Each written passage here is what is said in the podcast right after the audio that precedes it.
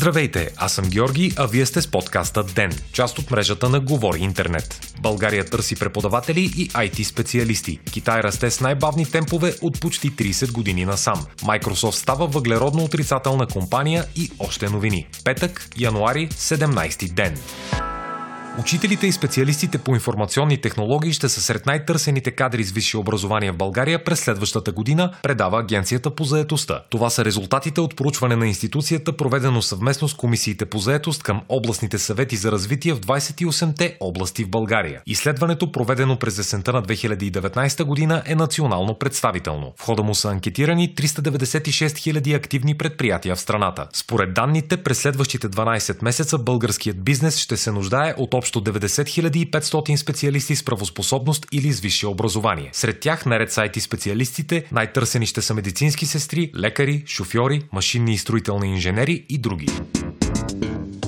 Китай отчита забавяне на економическия си растеж през 2019 година, съобщават информационните агенции Reuters и Associated Press. От 6,6% за 2018 през миналата година той е намалял на 6,1%. Според данните на Държавния статистически институт, това е най-сериозният спад в економическия растеж на страната за последните 29 години. Един от вероятните фактори, оказали влияние, е търговската война с Съединените Американски щати. Въпреки това, прогресът е в рамките на очакваните от правителството стойности. От 6 до 6,5%. През 2019 година и ръждаемостта в страната се е понижила до най-низкото си ниво от създаването на Китайската народна република преди 70 години. Броят на бебетата, родени през 2019 година, е спаднал с около 580 хиляди до 14 милиона и 650 хиляди. Много млади двойки в Китай се въздържат от това да имат деца, тъй като не могат да си позволят разходите за здравеопазване и образование наред с скъпото жилищно настаняване.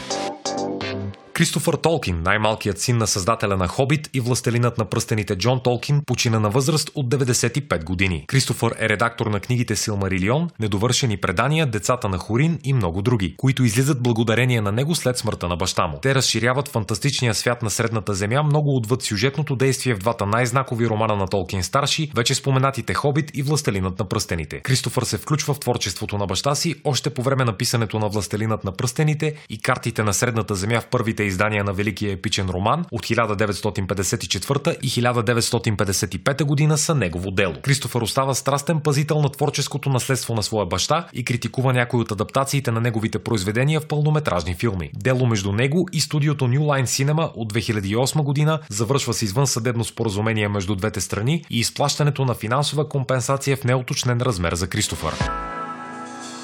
Американският софтуерен гигант Microsoft обяви, че си поставя за цел до 2050 година да се е превърнал в въглеродно отрицателна компания, предава агенция Reuters. Първоначалната цел на фирмата ще бъде до 2030 година да започне да отстранява от атмосферата повече въглероден диоксид, отколкото произвежда годишно. Това би я превърнало в въглеродно неутрална, в каквито се опитват да се превърнат и много други компании и банки днес. До 2050 година пък Microsoft се надява да е изтеглила достатъчно, за да компенсира всички преки въглеродни въглеродни емисии, които е направила от създаването си. Компанията предлага няколко различни начина за отстраняване на въглерод от атмосферата. На първо място се поставя засаждането на нови гори и разширяването на съществуващите. На второ се предлага връщането на въглерод в почвата посредством микробни организми и хранителни вещества. Възможно е и директно улавяне на въглеродния диоксид от атмосферата с помощта на големи вентилатори, които да насочват въздуха към съответните филтри.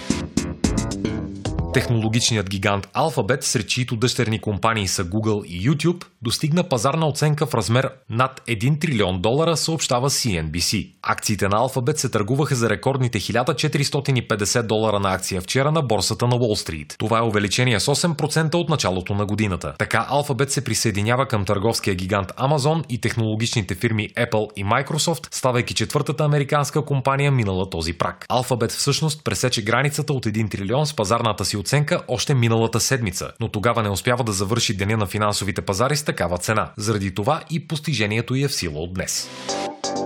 Вие слушахте подкаста Ден. Ден е част от мрежата на Говори Интернет. Водещ Георги Петров, главен редактор Димитър Панайотов, аудиомонтаж Антон Велев. Ако искате да не изпускате епизод на Ден, не забравяйте да се абонирате в Spotify, Google Podcast или да ни оцените в Apple iTunes.